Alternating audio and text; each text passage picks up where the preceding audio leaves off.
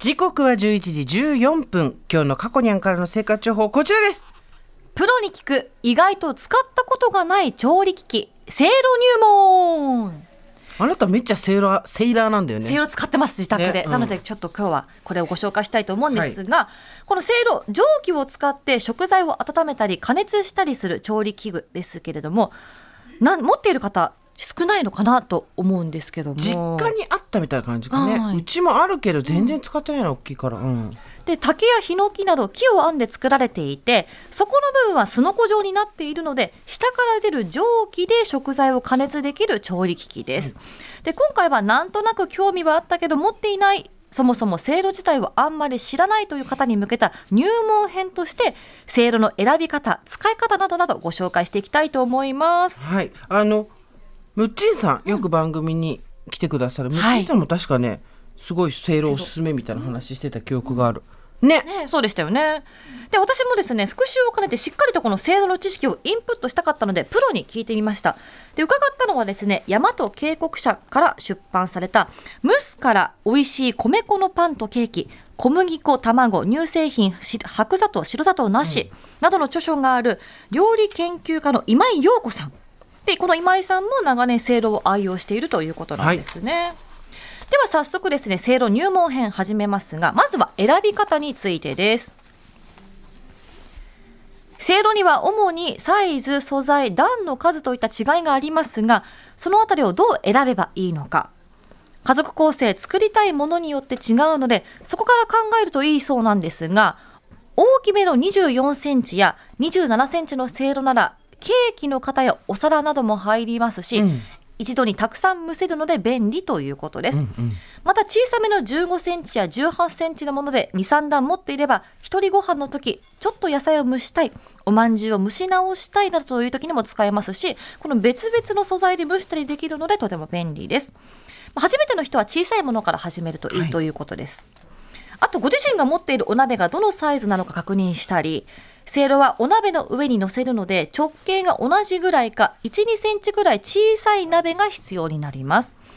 鍋がなくて買い足したくないという人は蒸し板というアイテムもあるのでぜひ使ってみてください。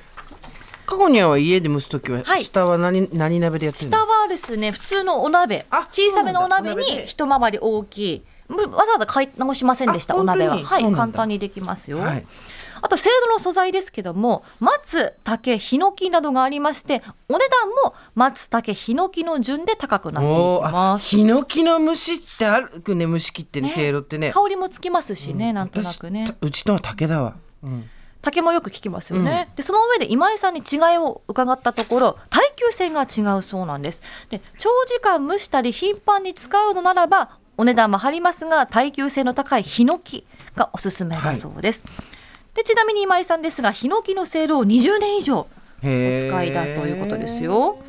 で今回ですね番組で購入したのはファウンド無地。で購入した竹せいろ。で直径23センチの1段で値段は税込み1290円。それぐらいで買えるんだ。お手軽です、で直径15センチのタイプは税込み990円でした、うん。あ来た来た。木村ちゃんが持ってきてくれる。す。すごい。中華料理屋さんみたい。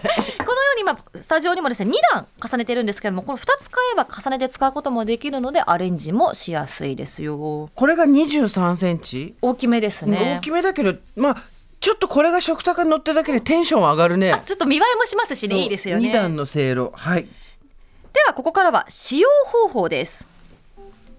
せいろは蒸気で加熱しますのでお料理の蒸し時間にもよりますが沸かす際は鍋の空炊きにならないよう水は多めに入れてください、そしてせいろを鍋の上に置くタイミングですが蒸気が出ている状態沸騰している状態にしましょう。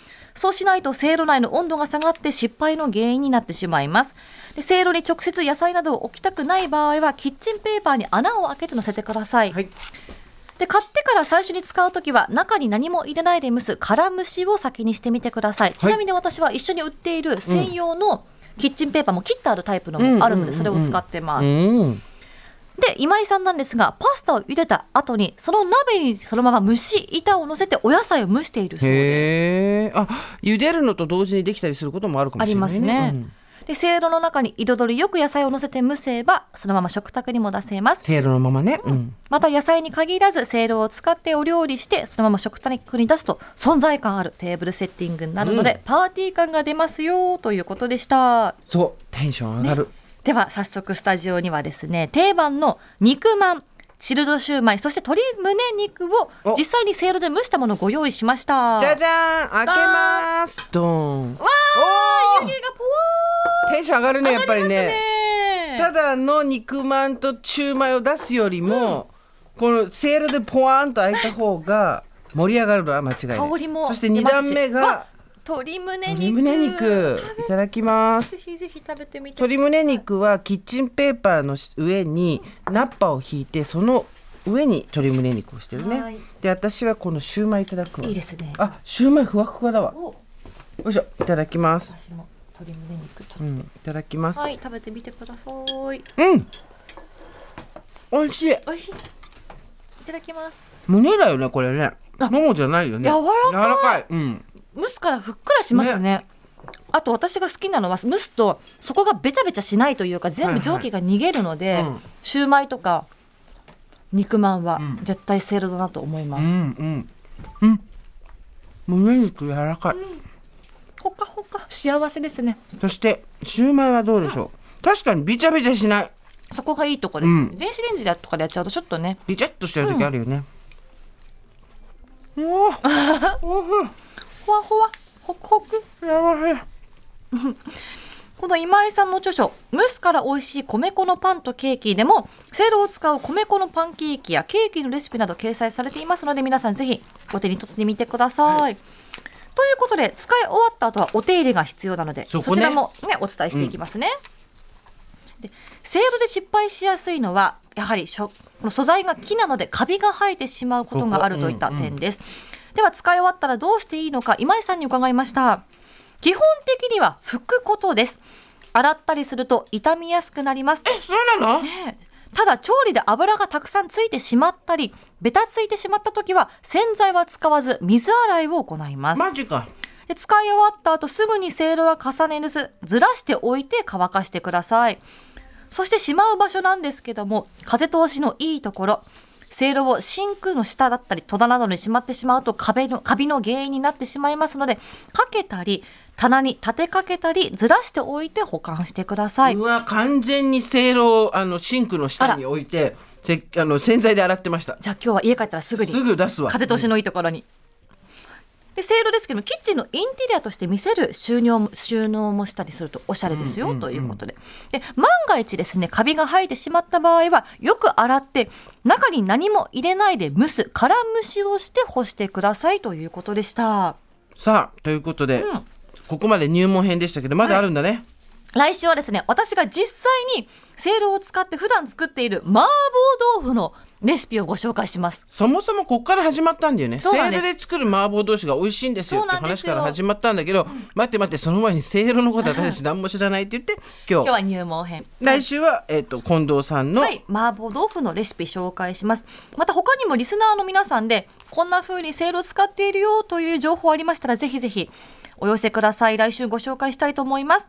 so.tbs.co.jp までお送りくだよさいろしくお。願いします。以上、生活情報でした。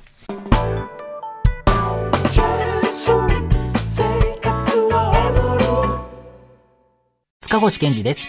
文化系トークラジオライフは、身近な出来事からアニメや文学、テクノロジーや社会問題まで、ワイワイ楽しく、ちょっと先を見通す、みんなで思考実験するような番組です。各種、ポッドキャストプラットフォームで配信していますので、文化系トークラジオライフで検索、ぜひフォローしてください。